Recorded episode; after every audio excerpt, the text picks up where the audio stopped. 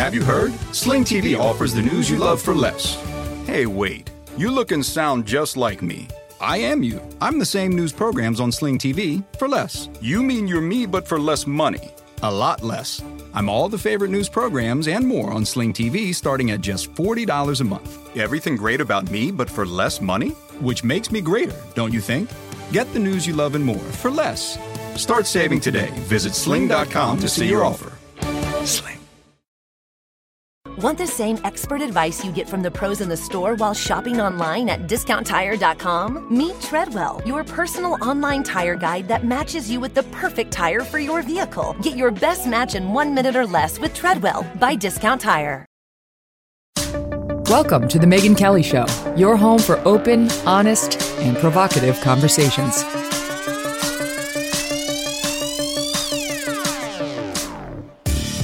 Hey everyone, I'm Megyn Kelly. Welcome to The Megyn Kelly Show. Today, critical race theory and the bans on teaching it state to state that have been popping up across our country.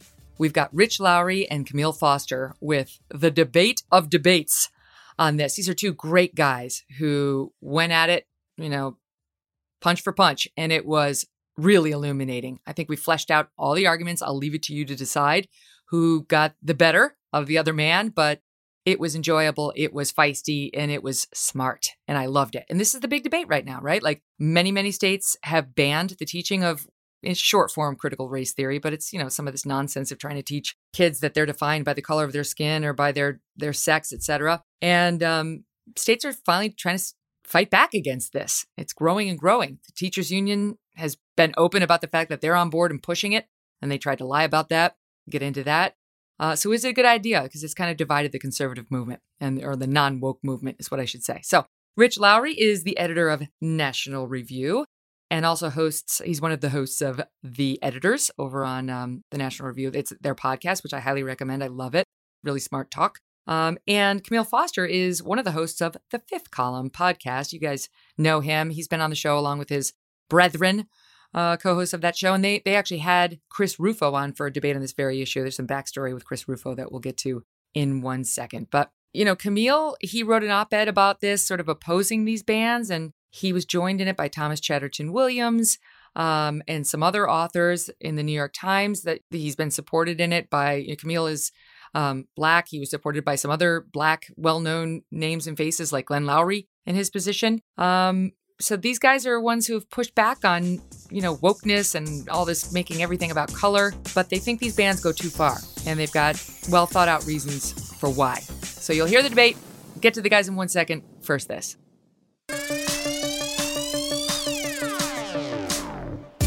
Organizing this outline for this debate has been super fun and super complicated. This is one of those moments where I'm like, yeah, I love to read for a living. That's really what I do is read and learn for a living. And I've been neck deep in all these articles. And, and what I've concluded before we even start is that I think all three of us agree on 90% of what we're about to discuss. It's really just what is the solution that we're arguing over? You know, what the problem, because I know I've talked about you guys before. I, I think we agree this is a problem, what they're teaching our kids right now. And within the conservative movement, or even just not even conservative, but just sort of anti woke America, is debating what's the best way of putting an end to this nonsense, or at least fighting back against this nonsense. So let's just start by, by defining the problem, okay, in quotes, the problem. Critical race theory is a term. Chris Rufo's been putting it out there as just sort of a catch all, but I do think it's important to note it's beyond just this one sort of theory about race. You know, the, the academics would say, look, this is just a postgraduate level legal theory. It doesn't appear in K through 12 classrooms. It's basically just a an acknowledgement that discrimination is is not just about attitudes but it's it's about institutions and how they create racist systems over time okay? So they make it sound very white bread. It's not. There's it's so many things and i've lived it and i've talked to my audience about how it's manifested in our lives you know? I've got my my six year old and my nine year old over the past couple of years being taught that um, white skin is problematic just by its nature that the schools were talking about how in every classroom where white children learn there's a future killer cop. That's not part of critical race theory, but it's mm. the messaging that's in schools today. So, anyway, all this deeply problematic, and the short form is CRT. So, that's the problem. And now we're seeing efforts in several states to fight back. We've got over 20 states that have passed or proposed laws preventing the teaching of CRT and other racially based ideologies. Uh, nine states have, have now actually passed restrictions Tennessee, Oklahoma, Iowa, Idaho, Texas, Florida, New Hampshire, Arkansas, and Arizona, and again, many other states considering it. And the pushback from you, Kmele, and David French, and Thomas Chatterton Williams, and others has been yes, it's a problem. Don't love this kind of teaching. However, what about free speech? And do we really want the government dictating what can and cannot be said in class and thought in class? And haven't, you know, people who have been promotion promoting free speech all along been saying the last thing we want is for government, like people like Joe Biden, to be telling us what must be said or thought in schools? And is is this an abandonment of that principle? Have I have I summed it up, or I'll let you sum up your your pushback? Yeah, well, I, I want to be very careful here because you know I, I co-authored a piece that appeared in the New York Times with Jason Stanley, David French, and Thomas Chatterton Williams, and obviously I can represent our combined view to the extent I'm drawing directly from that editorial, but beyond that, I'm speaking for myself primarily. Um, yep. And I think in the piece, what we tried to convey here is a general sensibility that, and now I'm I'm kind of extracting from not so much the the piece, but my speaking for myself in a sense, but that every school board drama need not become a statewide legislative scandal. Um, it is it is not obvious. I mean, most of us have, have kids. I think we all have kids actually. Um, my my daughter is not yet in in sort of big big kids school. She's in preschool, but I went to school myself, and I can remember circumstances where there were things happening in the classroom that my mother had questions about.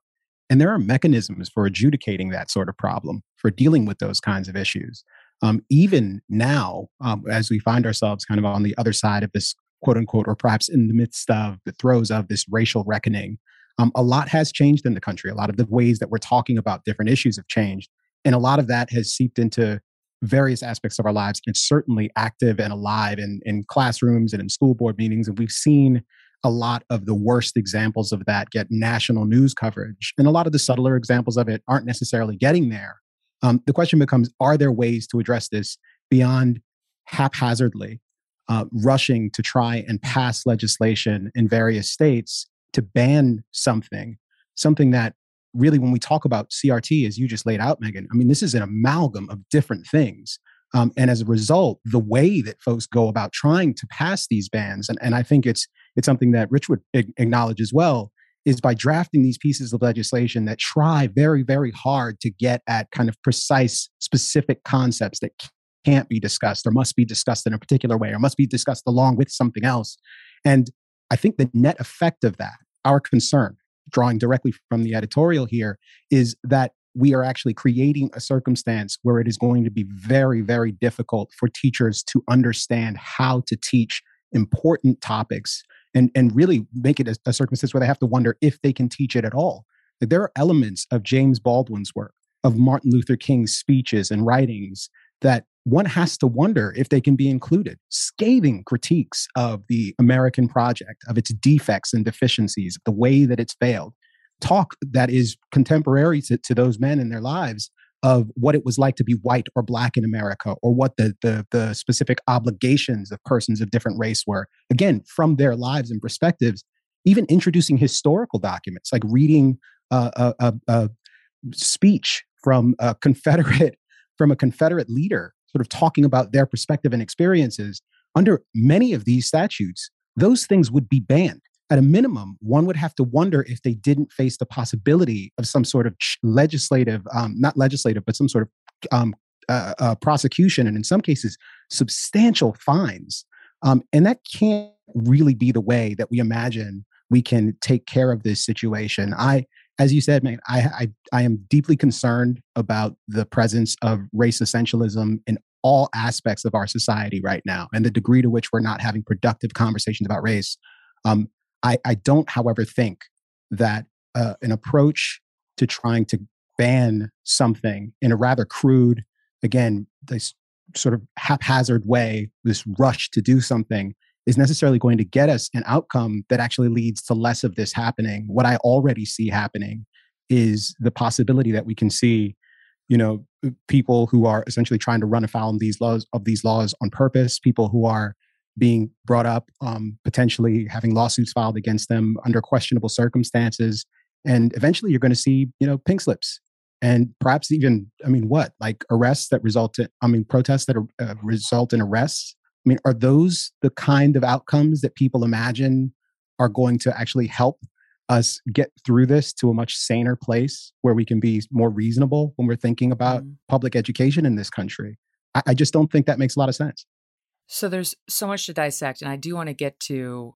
your your statement that you know certain Confederate general speeches couldn't be taught. Right? These are these are basically racist speeches saying, "Let me tell you why we need the situation to be as it is, and black people aren't as smart as white people, and they're not as good as white people." So, so according to the way some of these laws are worded, you couldn't you couldn't even read that, um, and that's true. The, the the laws, a couple of them are written in a problematic way.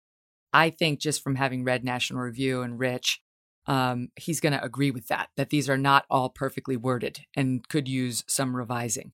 But before we get into the specifics of the laws themselves, a couple of them and how they they need revising, let me kick it to you, Rich, on on the concept of this this way to fight back, right? As opposed to because what David French has said and and what your your your op-ed in the New York Times said, Kmele was, you know, a meaningful way of getting back at this is by filing lawsuits and and I'm all for that, by the way. I've been saying this is part of the solution for sure. Just you know, it's, it's currently not lawful to, to discriminate on the basis of race. Mm-hmm. And so if you're dragged into some training session as a teacher and told that you're less than because you're white, your school's violating the law. So I'm all for the lawsuits, but what the conservative movement and the non woke people have said is it's not good enough. We need these laws because we need immediacy. Um, it's not a free speech issue at all. This is about the citizenry telling the government what it can teach their kids, and um, that this is a useful tool in the arsenal that that should be unleashed ASAP for the, for the well being of our children. So let's start with that, Rich, on whether you agree that this is a this is without the putting aside the wording of the laws, whether this is yeah. a good way of fighting back. Yo, first of all, I appreciate the conversation, and Kmele, congratulations on the op-ed. There are not many op-eds that people are discussing two or three three weeks later, whatever it is, all the columnists are very jealous. So, uh, congratulations on that. I think this is a this is a, a worthy effort uh, on on the lawsuits. It just puts incredible pressure on individual teachers or, or, or parents to uh, undertake what could be a years long effort to try to push back against this stuff through the courts. And if we're admitting that actually that is in play, as the authors of of this op-ed do, we're admitting that this is this is poisonous and toxic. And why should we tolerate that in our public schools? And public schools are public institutions. Teachers are state actors. They're they're teaching state curricula in state owned buildings that parents if they don't aren't pursuing some other alternative have to send their kids to so they they are profoundly small d democratic institutions and forbidding these poisonous concepts from being foisted on children is uh, an appropriate democratic small d democratic action. So i don't see in theory any problem with this at all. In fact i i welcome it. Again Megyn as as you've stipulated the the wording in some of these um, cases is, is problematic and could have been crisper and more clear. But I, I just reject the idea that that is, is out there that this is going to stop, you know, the teaching of slavery or, or civil rights. If you look at Tennessee, which the authors of, of the op-ed spend some time on that statute, what they forbid is the promoting of, of the concept that individuals should feel uh, ashamed or, or, discomfort because of their race. So that's different than saying oh here's here's the atlantic passage which was this horrifying nauseating uh, human rights abuse and you might feel uncomfortable learning about it because it's a terrible topic. That's not it. It's it's going a teacher going out of his or her way to say you should feel guilty because you are white uh, or you're black or whatever it is. That is forbidden and it just seems to me uh, with public schools you know which we don't need adventurous instruction in public schools. That's something for colleges and universities when you're dealing with adults, when you have instructors who are engaging in academic research, where academic freedom is is a core value. This this is different. This is supposed to be between you know the 40 yard lines. This is kind of consensus values and instructions in in our society. So uh, the, the, these efforts strike me as worthwhile. And I wonder about the the way that you just characterize that, though, Rich, because especially when you say, you know, this shouldn't be taught in schools. Well, what is this? I mean, we are we are talking about a sprawling catalog of practices and and issues that w- that people have serious concerns about. And when we talk about K through 12 education, we're talking about you know children as young as four and five, um, and children as old as 17 and 18. And in a high school class, there are certain things that young people ought to be exposed to. It seems the way that this is talked about, even, even what you just said there about the Tennessee law, if your interpretation of this is correct, it might be the case that, that kids in a civics class couldn't watch a presidential debate because the someone in one of those debates might talk about say white privilege white supremacy structural racism or some of these other concepts and might make an assertion to the fact to to the possibility that or might make an assertion along the lines of white people have unique particular privilege.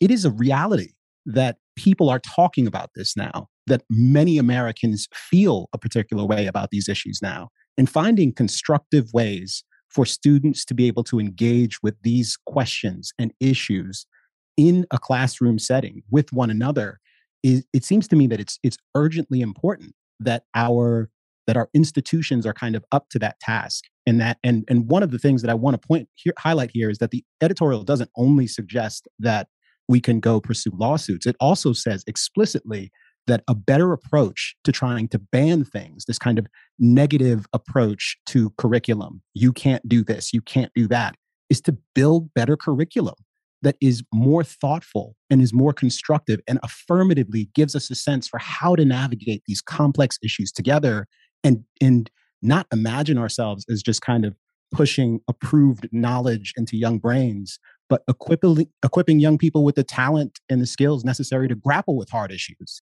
Let me ask you so that's that's that sounds nice but what we're up against is a teachers union. I mean both of the largest teachers unions in the country are determined to teach this D- despite their gaslighting of us now right saying no no no no no we're not. I mean they they lifted the dress up uh, this month when the National Education Association, that's the largest teachers union, they had an mm-hmm. annual con- conference this month. This is a great story.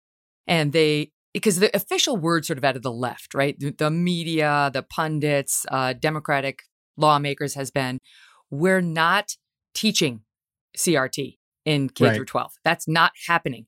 And then the National Education Association at their annual conference is like, we have a six figure campaign we're unleashing to, to fund a team of staffers for members who want to learn more and fight back against those who are fighting our CRT rhetoric. Right? Basically saying it's very reasonable. They said it's reasonable to teach uh, critical race theory, and we're going to fight back against those who are pushing against us. They forgot. They forgot about the official talking point. And then the Heritage uh, Foundation reported on it, and they promptly, the NEA removed all the items on their website that mention CRT, like, whoops, we didn't say that, you didn't see that, but it was too late.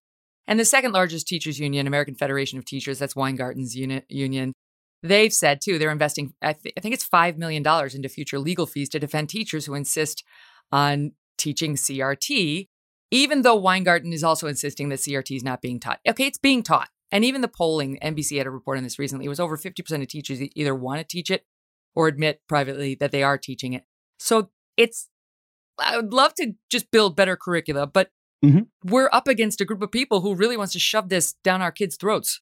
Yeah, and and I think the, the it, you raise an important point the reality as i mentioned earlier it is it would be wrong not to acknowledge one that there have already been sort of activist excesses in various schools across the country. It is hard to quantify this problem. I can't say how many schools this is happening in or how, where the worst things are happening um, and i think that's really important that we nobody can really quantify this just yet. So it isn't it's it's important to kind of keep our concern constrained in that way but at least to be aware of this reality. And you're right to point out what the teachers unions have done. Ibram Kendi was speaking at one of these events and they pledged to buy copies of his books stamped and to, to pollute schools with it all over the country. That bothers OMG. me. I, I, have serious problems with that.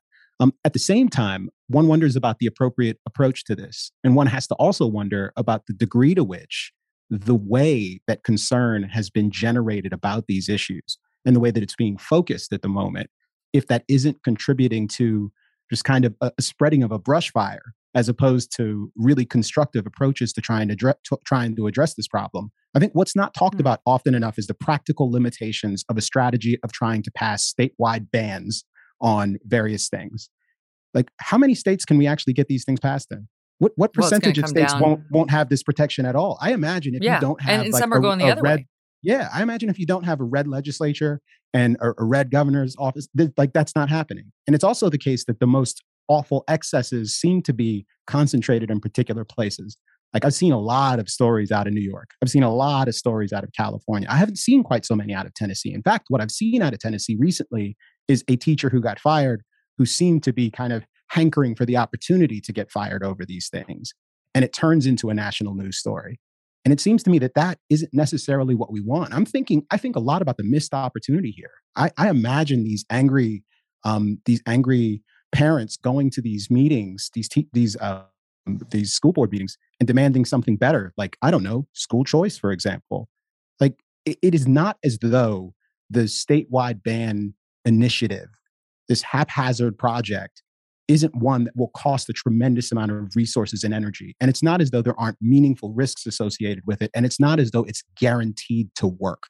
If these bans are sufficiently, if they're sufficiently narrow so that they don't run afoul of the Constitution and so, so that they don't run afoul of making it difficult to teach complicated materials, they're probably not going to be able to stop most of the things that people are concerned about. The reality is that this is a cultural issue that there is a broad societal issue here.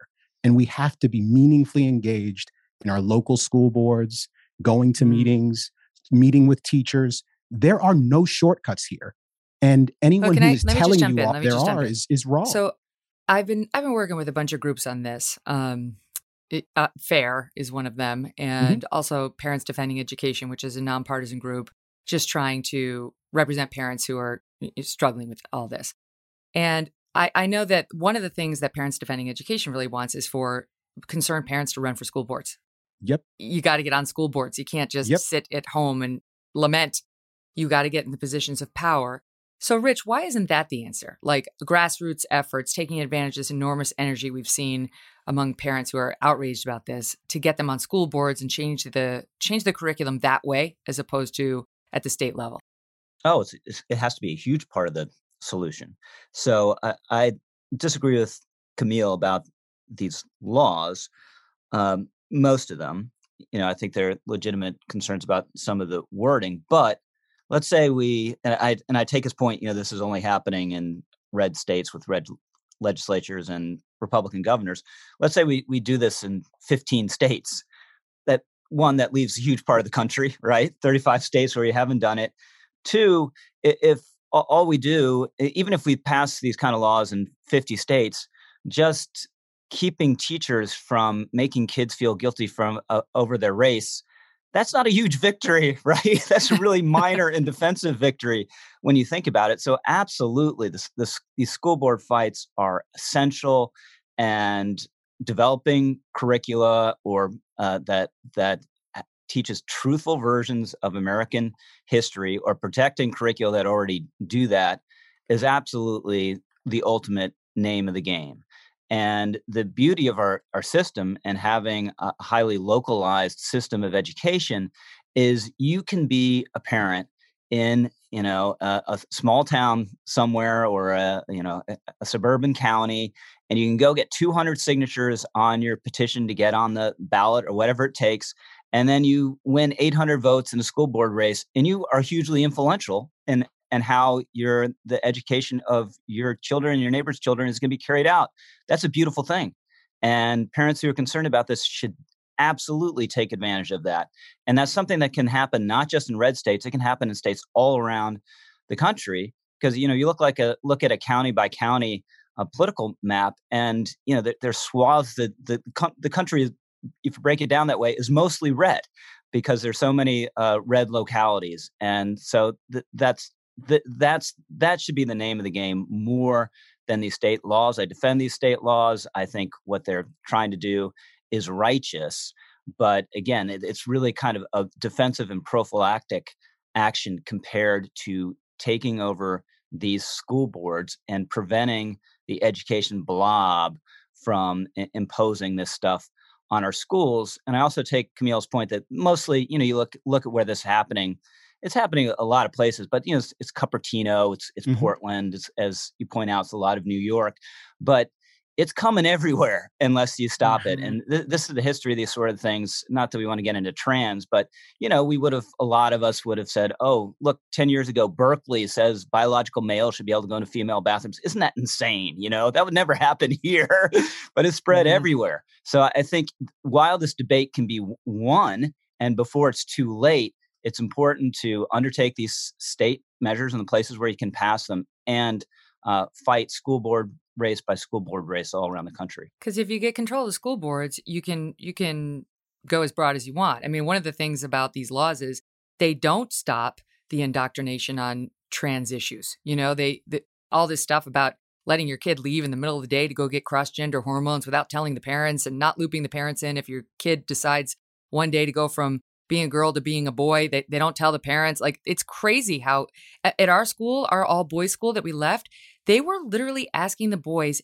every week whether they still felt like boys. That is what my son and his friends told me. It was hmm. insane. Like gender is just something that's completely fluid. It could change day to day. And just checking back in at an all boys school with these boys to see whether that changed for them. Like, could you just, just stop it? Stop it. If if my kid's got an issue, I want her to, to be supported. You don't need to keep suggesting it, right? It's like is anyone feeling suicidal? Anyone today? Anyone feeling it a little? Like some of these things are suggestible. And we've seen evidence on that with the trans craze through Abigail Shrier and Lisa Littman, who did the study and so on, especially with respect to girls. Anyway, my point is none of these laws address any of that, but you get control of the school boards and you can. You can. So that I think we all agree that that would be a nice way of fighting back, getting more local control. Moms for Liberty down in Florida, this group I spoke to, they're they're all about that, and that's awesome. But like it or not, for good or for worse, there is a push with the states, you know, more and more to do this. I should point out states on the other side have done it too. Several states have mandated the inclusion of this CRT uh, education into their uh, education systems, like California, um, but several others as well, all blue states. And now red states are doing it the other way. And I do think it's it's worth noting they have discretion. The states do have discretion to set the curriculum in their schools. They can mm-hmm. banish texts, they can restrict mm-hmm. teachers' speech. It's different from colleges. You know, the the K through 12 kids are a captive audience. There's a great piece on National Review Rich by Stanley Kurtz um, saying there's a good reason that we we can do more to silence or control K through 12 teachers than we can college professors. They're a captive audience. They're minors. They're vulnerable to the authority of these teachers. They, you know, they're held in much higher esteem than college professors are. And Stanley said, This is abuse, what's happening to them. I've said that too. I, I do think this is child abuse. So, to you, Kmele, what of the argument that this is this is an emergency? Like we we wouldn't let schools all over the country say uh, the KKK wasn't all wrong. They had a lot of good points. Hitler, he made some good points. Like we would never allow that. And mm-hmm. and I think people view this kind of messaging you know, I mean, there's just one. This is actually out of Oklahoma, red state. A teacher told his students to be white is to be racist. Period. You know that we, we covered this school, the uh, public schools in Buffalo, teaching five year olds about racist police, making them watch videos of dead children, uh, allegedly right. sort of coming back from the grave to talk about racist cops and so on. So you can see the the feeling by folks who oppose this. This is an equal emergency to stop. Well, well, again, my my perspective on this emergency, however, is you know, does a sledgehammer actually fix those problems? And it, it, seems to me that it that it does not, in fact, fix those problems. That that it is almost certainly the case that in this in this with this local system that we have, a solution that does make a lot of sense is for parents to get involved in a circumstance like that, to go to their school board, to make the issue known to to local officials, and to create a bit of a scandal at that institution and achieve the change that they want.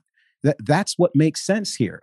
A, a statewide ban, again, it seems to me is going to cause no shortage of problems. And while I know Rich has some disagreement about this, the reality is that the way many of these pieces of legislation are written today, they're going to have a number of far reaching consequences that can't really be anticipated and could further politicize issues. I have good reason to believe that the degree to which folks are actually kind of overreaching here and creating a bit of a panic is probably inspiring more controversy and will and will inspire more concern and will make the states that are more interested in these policies perhaps even go a bit further in kind of cementing their perspective here. And to the extent folks who are interested in bans go too far in their attempts to try and restrain some of these things, it is entirely possible that they could turn public opinion against them very quickly and sort of cement some of these things in the institutions and create a great deal of sympathy for someone. The what you the last thing that you want if you're someone who's concerned about you know creeping racial essentialism in public schools is kind of a sympathetic victim who is you know fired for something that seems rather frivolous to people looking at it from the outside that that makes people very suspicious about these restrictions um, and I don't want to create the perception of, you know, Ibram Kendi's book being secret knowledge. If if you know 16 year olds have access to this book, what if they bring them from home? You know, are you are you going to take those things away from them? Are they are they forbidden in the library? I mean, I think it's really important to just bear in mind the kind of limitations of what these schools can actually do. It, it's not the worst thing in the universe if there is something in the library, say, um, at the school that is is perhaps somewhat questionable from all of our shared perspective, but that a kid might have access to, like there are going to be questions. These conversations are going to happen. It is impossible. It is impossible that students won't have conversations about Black Lives Matter in their in their college, um, you know, government and politics, in their high school government and politics courses. I mean, my wife in her second year in high school participated in a debate club and debated affirmative action back and forth. These things will happen. And I don't think it is a it is an even re- realistic possibility that we can put the genie back in the bottle and sort of eh, put a put a shield around ourselves and not have these conversations. The question becomes how to do these kinds of things productively, not to try to ban them out of existence. Mm.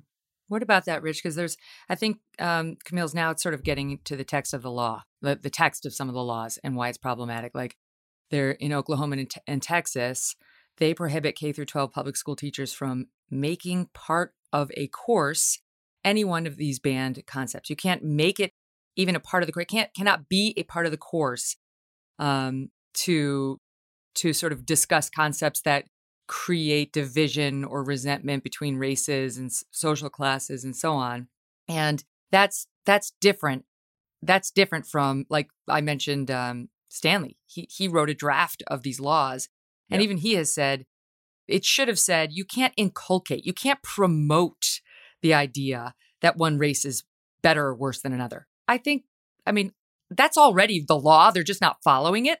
Um, but they didn't go with inculcate. They went with something much more generic and inclusive and and you know broad. Like you just can't even yeah. discuss it basically. Yeah, having talked to people in Texas, the the intention is again, as we were talking about Tennessee, is promoting these concepts. So it's one thing to say, you know, John C. Calhoun thought that slavery was a benign institution that was good for whites and for blacks. You know that that's a historical fact. It's another to say slavery was a good institution. I'm here standing in front of the cl- classroom telling you that slavery was a good institution. That's mm-hmm. that's promoting. But to Stanley's point, uh, make it clear. I mean, this is laws. Uh, law should should be precise and clearly worded, so everyone knows what they're dealing with. And inculcate would, uh, I believe, I'm curious what uh, Kmele thinks. I believe would would take care of the problem and make it clear what we're getting at. Just to uh, a couple points that um, Kmele made, we're not talking about you know banning books from school libraries. We're not talking about banning you know the topics that that can be debated. We're we're, we're talking about stopping uh, teachers and administrators from foisting these poisonous concepts on children. And is there a panic about this? Yes. Should there be a panic about this? Yes, absolutely. And I, mm-hmm. I just can't. I think you made this point uh, earlier, Megyn, I just can't believe that if there's one school district in America where uh, teacher training materials or what's being taught to fifth graders was the, the KKK was right, that there wouldn't instantly, you know, all 50 states wouldn't pass a law say you can't do that, and and it would almost be universal assent. So I, I don't get the why why it's not uh, uh, similar here. And and then finally, just in fomenting mm-hmm, mm-hmm. controversy, mm-hmm. we're this controversy, if, if you're uh, a, a, reasonable, right thinking parent, this controversy is coming to you. You might not be interested in this controversy, but it's coming to you.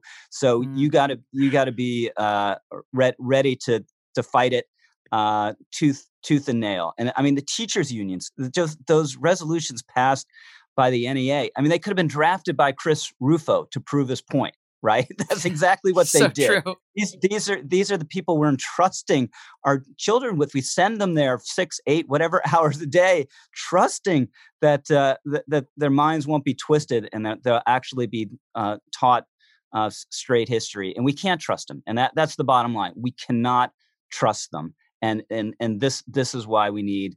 Uh, the, the exercise of the small d democratic authority of the people in these various places to stop it from happening.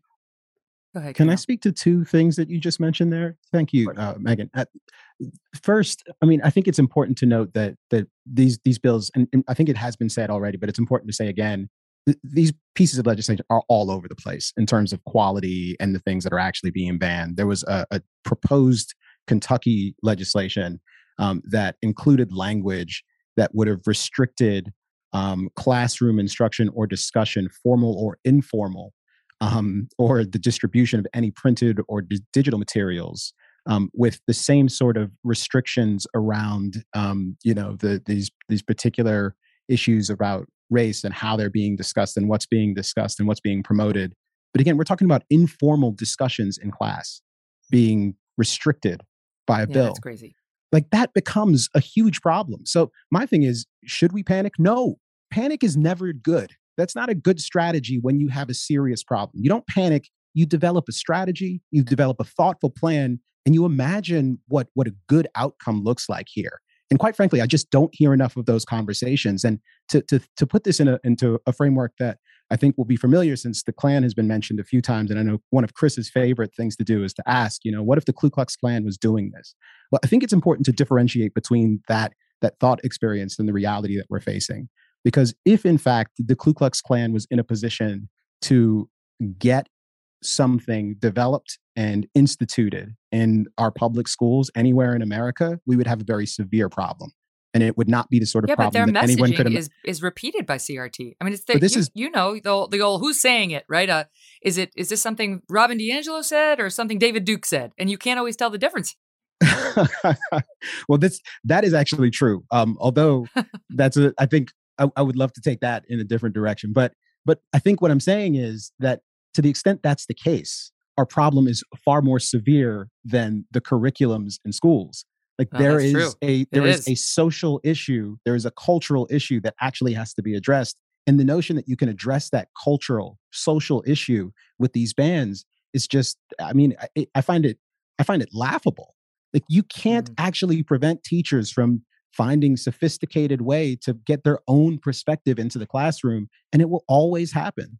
This is this is the reality. So the thinking mm-hmm. here is not that you can make that you can you can sort of use my perspective anyways is that you can't use the law to make these places these kind of pure cathedrals where there is no sort of political influence at all where there is no kind of ideological valence to these to these classrooms. Like some of that is always going to be there. The question becomes like how do we uh, strike a healthy constructive meaningful balance in these classrooms? How do we make certain that kids are getting well-rounded educations well, our school system has had a lot of problems for a very long time. Um, and post COVID, it would be great if we spent some time thinking constructively about how to fix those problems.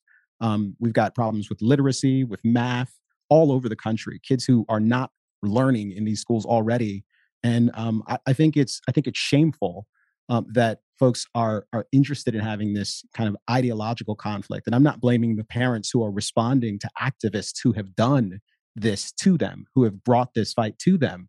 Um, right. But I am saying that the appropriate response, it seems to me, is to say, hey, slow down. We know that we can sort of develop uh, programs for these schools that work. This, these are the solutions that make sense. And it would be great if a lot of this activist energy, if a lot of the money that was being raised around these issues was being used to one, yes, fund uh, uh, lawsuits where necessary, where egregious things are happening. You can, in fact, get some sort of action and remedy that doesn't take years. You can you can get an injunction that will bring immediate relief to families. Um, and you can start to meaningfully develop curriculum. And I know FAIR is doing some of that work, but it would be great to have more people doing that work as well. And a lot of this energy that's going into legislation being directed in that way. And of course, school choice is a really important goal as well. Up next, what about all those states who are mandating the teaching of this kind of stuff, this critical race theory nonsense, divisive awfulness? Um, why can they do it, but other states who oppose it can't ban it? We'll get into that uh, in one minute. I love lawsuits. As a former lawyer, I love using the law to shut this down because most of the stuff is illegal. It's already illegal. It's just they're ignoring it and getting away with it. So, yes to lawsuits, but I also understand the point that they take a long time. They're expensive. You not every case will get picked up by Parents Defending Education or by FAIR or by mm-hmm, one of these mm-hmm. groups that's trying to help. You know, so it's frustrating. And as as a parent who was undergoing this with all three of my kids in their schools, you don't want to say, okay, I'm going to file a lawsuit. I'm going to wait. And, and meanwhile, your kid's being shamed every day for his race or his gender. It's like, no, screw you. We're out of here. We're out of here. You're not getting one more day of this abuse of my child. Not one. Right. So that's what makes you go say, pass a law, do what you have to do so I can shove it down this teacher's throat when she tries to teach my kid that he's a racist because of pigmentation over which he has no control. Right. So I, I understand the emotion behind it. But um, can I just make one point? I don't, you know how you guys do at the end of the editors, Rich. You know your your the piece that you recommend everybody read. I didn't hear you guys. It's a brilliant feature, this one, Megyn. I'm, I love it. I actually do a lot of my reading based yeah. on the recommendations yeah. you do at the end of that. But I, I want to, I want to make it on the, I want my recommendation to make it. um, and it's the piece called "What Happened to You" by Andrew Sullivan. It's dated July 9th. It's on his piece. Substack. And it's yeah. it's the subheading is the radicalization of the American elite against liberalism. And I have to mm-hmm. point this out because you correctly point out, Kmele, and you've been railing about this too. There's something bigger wrong with the country right now. It's schools are a problem, no question. And especially because of the things Stanley Kurtz raised. You know, they're minors, they're vulnerable, they're a captive audience. But the problem is so much bigger than that. And he he writes in his piece, he kind of diagnoses it and he quotes Wesley Yang a lot and I, my eyes were opened. I read this and I was like, oh my God, this is exactly right. Here's just a sample. He writes, We are going through the greatest radicalization of the elites since the 1960s. This isn't coming from the ground up, it's being imposed ruthlessly from above, marshaled with a fusillade of constant MSM propaganda, and its victims are often the poor and the black and the brown. It nearly lost the Democrats the last election. And he goes on to basically say, every what's happened here is the sudden rapid stunning shift in the belief system of the american elites it's sent the whole society into a profound cultural dislocation quoting here in essence it is an ongoing moral panic against the specter of white supremacy which is now bizarrely regarded as an accurate description of the largest freest most successful multiracial democracy in human history and he, he quotes wesley yang's coinage of the phrase the successor ideology that's what's taking over liberalism um, in this country. You know, s- sort of this where people used to be, where people used to stand up for due process and free speech. And now all those things are considered planks of uh, an oppressive system, right? You can't be for due process anymore. you're a racist. You can't you can't be for free speech or objectivity because that's racist and sexist and so on. Anyway, you got to read the whole piece. But to your larger point, Kmele, we do need to spend some time on that and how you fight that because people who are on the left are on our side in fighting that. And Andrew Sullivan's one of them. Yeah. I think you could potentially lose some of those people if you are engaged in a, a legislative battle nationwide that produces, in some instances, really bad laws that run afoul not necessarily of the First Amendment, but run afoul of our general principles of having a cultural sort of appreciation for the importance of res- respecting diversity of thought and creating yeah, but what about the that are schools sort that of are sufficiently diverse that and this be taught? complicated. What about, but Kmele, Well, how I- about I- like California, Oregon, Washington, Illinois? They mandate CRT. in California, if I'm not mistaken, it's not it's not a statewide mandate. They've developed a, developed a curriculum, and schools can decide whether or not they want to utilize it. But I think you do raise a good point there. And the question is, like, what can be done in those states? Well, in those states, one, you can't pass a ban. So the things that are left to those people, and I I think it's important to equip them with their t- with let them know what their options are. Go to your school board meeting, be involved in the classroom, engage with your te- engage with teachers there. And if there is a serious violation of your civil liberties, get a lawyer, reach out to one of these fine organizations that are helping people to file these civil rights lawsuits. And yes, it does take some time for these federal cases to run their course, but you can secure an injunction, and that can happen in as little as a month. And once you do, that can bring some immediate relief. Um, and even the specter of injunctions. And, and quite frankly, I think I'd love to see these things flying like all over the place. Just get I a bunch too. of them filed. You will you will scare a lot of these school boards straight. You will scare a lot of these school That's true. systems straight. And that is what needs to happen here. I- I think it's important to enter into the record. Um, my, one of my co-conspirators on this piece, uh, David French, who was formerly at Fire, um, and Fire currently, um, uh, Greg Lukianoff is the is the head over there. They've had profound success. And success. they fight for free comes- speech rights on college Yes, campuses. on college campuses in particular. And they've had profound success using legislation to get these universities to get rid of their speech codes. Like You mean, incredible you mean using lawsuits? Yes, using using lawsuits. lawsuits, using I'm sorry, using lawsuits to induce to, to induce universities to effectively stop using these speech codes to to pull back on them and have seen marked improvements in the quality of the the sort of survey results that they've been doing year over year and it's the sort of thing that can be achieved here if folks are sort of constructively and thoughtfully approaching these issues um, I, I worry about this being sort of analogized to the Tea Party movement. I don't know that the Tea Party movement was terribly successful. If I remember correctly, the principal issue that the Tea Party was concerned about was the debt. The debt. How did that work out? You had a panic. You had a furor. You you got people excited. They were energized. They showed up at some meetings, but they didn't really accomplish much. And it would be a damn shame if we didn't really accomplish much now, because I actually think it matters. I think it matters that our schools already weren't doing a very good job, and I think it matters now that in some schools, yes, we are seeing kind of a, push for kind of ideological indoctrination. Um, and at a moment when the country is so weirdly fractious and so many things are unhealth are politicized in unhealthy ways, it would be a real shame if we missed the opportunity to find constructive ways to navigate around these problems. So, so, so let me get uh, respond to Kmele what you were saying, just the answer just prior to this one about this this vast cultural tide, and and we can't kind of use laws to fight back against it.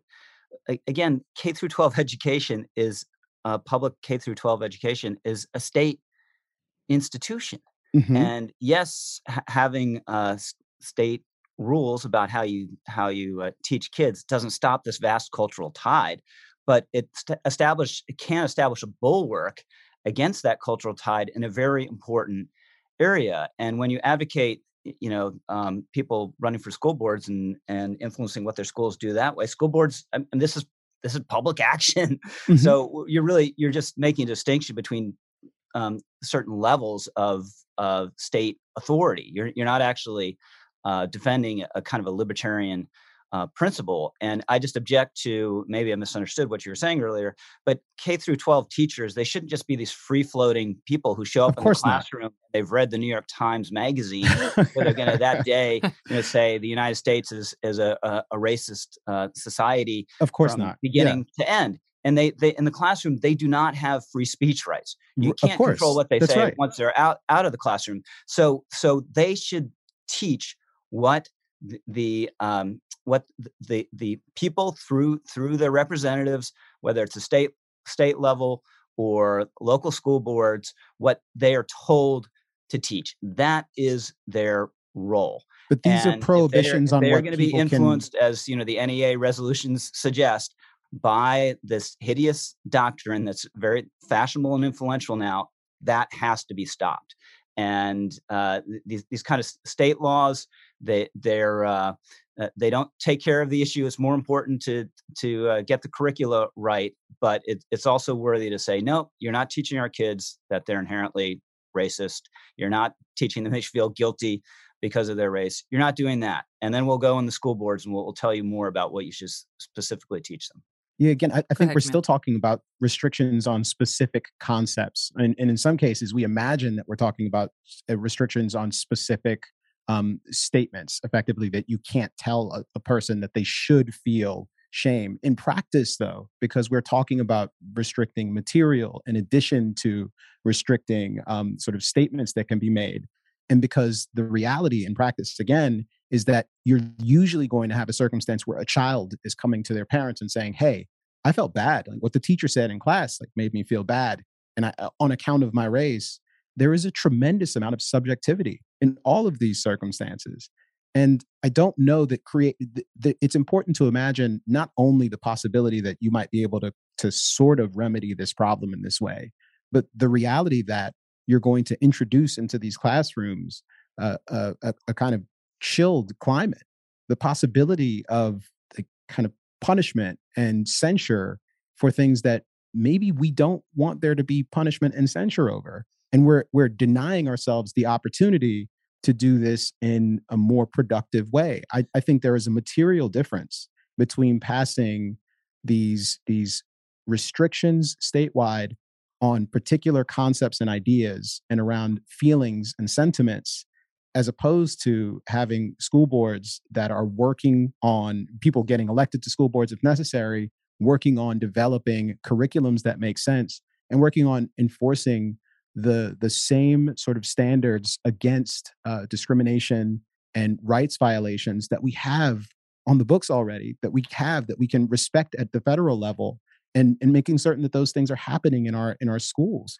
Like but you actually the have the laws going another have, way. Well i'm saying you you have matter. this already you have this already and you have these bodies that are that are there. You can you can use those things in order to achieve this goal. And again i do think at, at some level like it has to come back to durable solutions. And i do think that school choice is a much more durable solution than any of these other things. And i think it is a profound error to waste all of the energetic interest and and activism that's happening and to not be pushing for that in a more serious, you want to channel into a different serious well, way.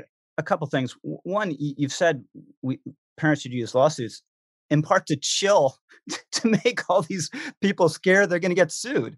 So uh-huh. are, are, you are you for or against? I'm saying the the existing civil then, rights existing civil rights lawsuits. There's there's you want to make we've got scared. decades. Well, yes, said, we've got decades a, you're, to you're scare them. Make everyone. Well, I say they're going to be sued. Well, I'm saying so, scare them straight. The activists who are going too far. When there is a legitimate violation, yes, file a lawsuit. Get these people to stop doing it but I don't want to have frivolous lawsuits being filed at the state level all the time because someone says something that made mm. me feel hmm. uncomfortable. There's going like, to be I don't fuzzy, think that's really the same be a fuzzy thing. line. There's I think we can make it fuzzier. okay, and, and once once ahead, you're Rich. saying we, we should sue uh, over this, and and I believe earlier you, you did say you, you wanted wanted people to get brushback pitches and, and and be worried about this. So I, I don't see what the principal distinction between making people afraid of getting sued and writing a, a ban on on this sort of instruction into state law. And then also as a practical matter, the, these provisions they they relate to other state laws. So in Florida, for instance, mm-hmm. uh, I won't blame you the, for this one, Kmele. This was another New York Times piece, but there's a big New York Times Magazine piece by this guy Timothy. Snyder. This was Snyder. amazing. Timothy Snyder. I read your rebuttal to this online, Rich, and it was I'm shocked by how horrible his piece was. Go ahead. Sorry to interrupt. Well, thank you. But anyway, he, he, he quotes this provision that was passed by the the uh, state um, school board, um, saying you, you, can't inculcate you know kind of 1619 project that that uh, U.S. is inherently racist. And said, "Oh my God, see they banned teaching slavery." But the immediate prior sentence in that rule was make sure that you are faithfully and accurately teaching you know, the history of slavery, the history of Jim Crow, and the sentence after that in the rule says make sure you're teaching you know the Bill of Rights uh, and all, the amendments to the Constitution, obviously including you know uh, the the uh, uh amendment uh, eliminating abolishing slavery, etc. And then this rule doesn't stand alone. It it, it is a way um, to to let teachers know how to interpret the the state statute that sets out the standards for what students are supposed to learn in Florida. And of course, that includes African American history, and includes slavery, includes Jim Crow, includes Martin Luther King. So uh, the, these places, even with the problematic law uh, rules, they don't exist in isolation. They'll, mm-hmm. they'll be interpreted uh, in, in, in the context of existing state standards that everywhere include teaching slavery, and it's just not the case. I, will bet, you know, I'll bet you a dinner, Kmele, at uh, Gavin Newsom's favorite restaurant, French Laundry. there's not one school district that's going to stop teaching slavery. Be, no, I, I think I think that's about it.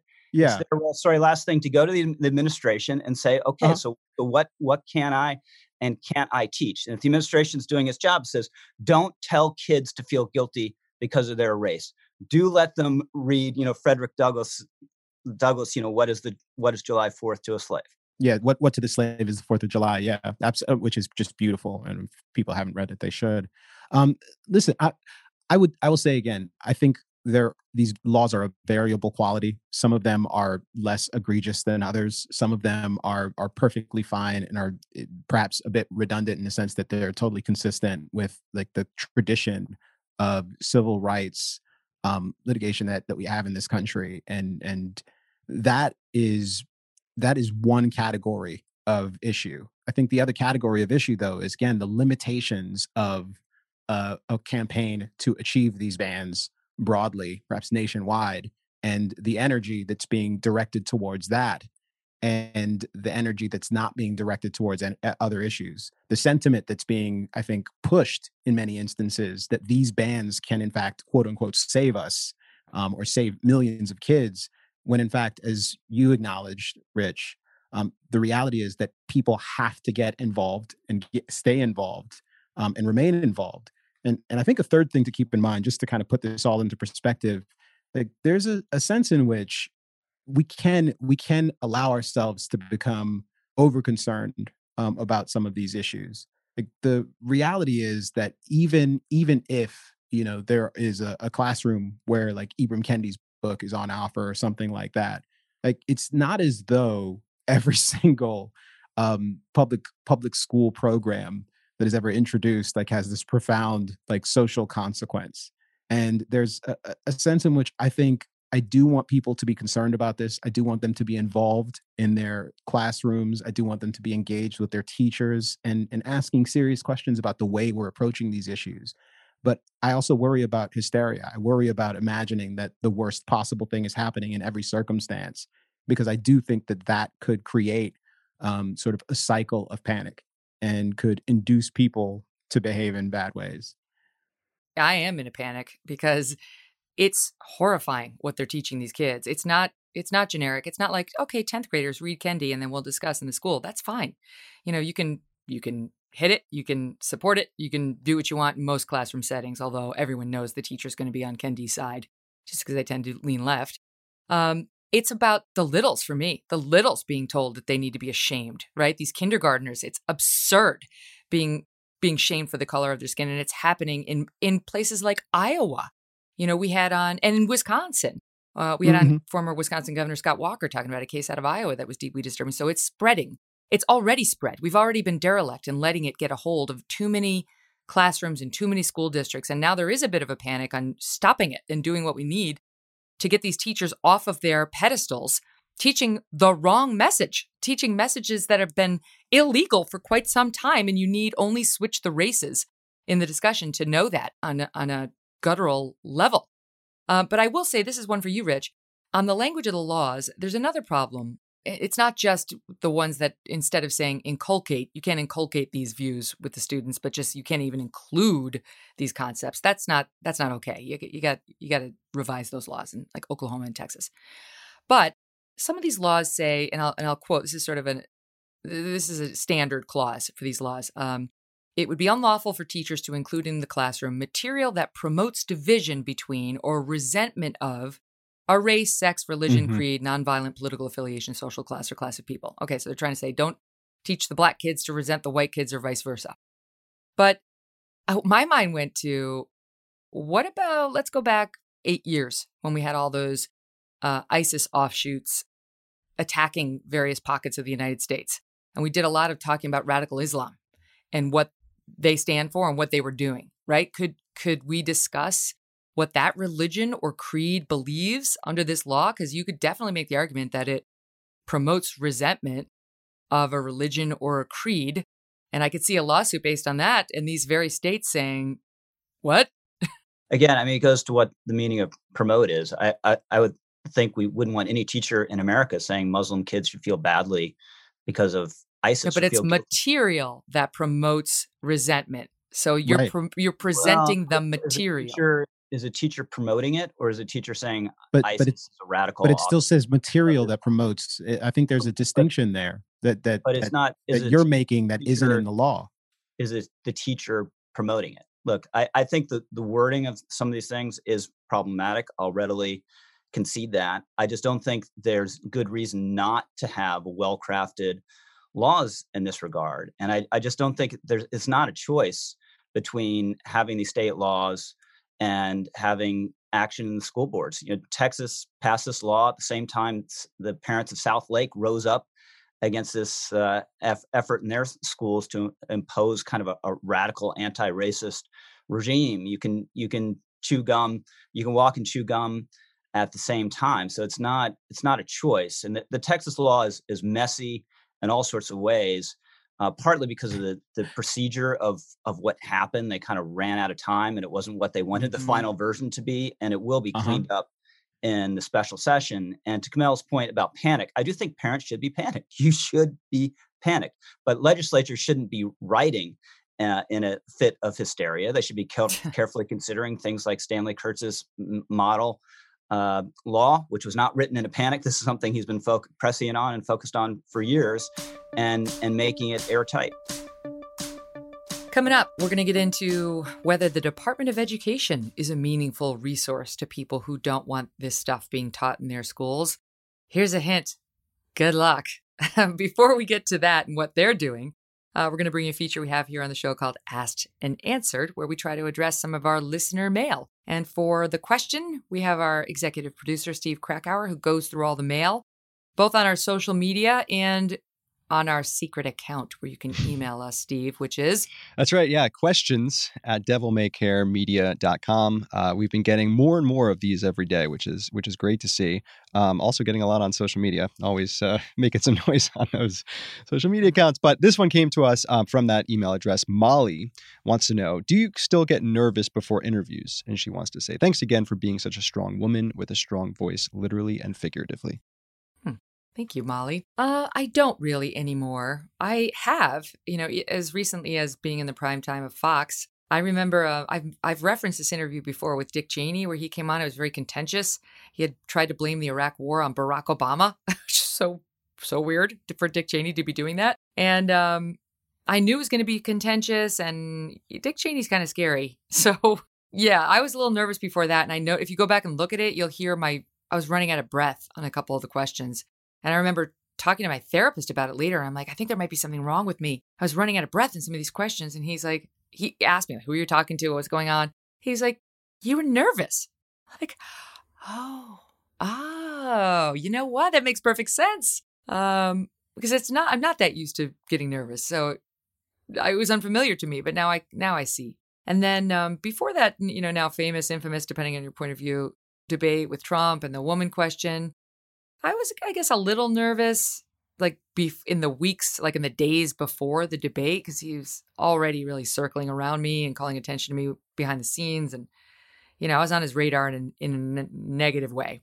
But as you may have heard that day, for whatever reason, I had a terrible stomach issue, and that was not nerves. That was that was either a stomach bug or something more nefarious. Go ahead and read my book, Settle for More. And um, I spent the whole afternoon throwing up in my hotel room.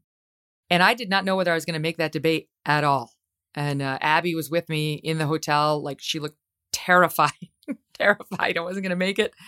Uh, but she got she got some sort of a medication from my doctor, and he said if you can keep it down for 30 minutes, you won't throw up anymore. And I did. I managed to keep it down for 30 minutes, and I went out there that night. And I the last thing I was thinking about was my nerves. I was all I could think about was do not vomit on national television. We had the whole plan. I was going to throw up in the bucket. The cameras were going to cut away. They were going to cut the mics. The bucket was right with me. I had a blanket on my legs. We had the plan for me to vomit in front of 20 million people. And so when you got that going, you know, it's sort of like when you have to go get a shot and they pinch you on your other arm. it's kind of what was happening there.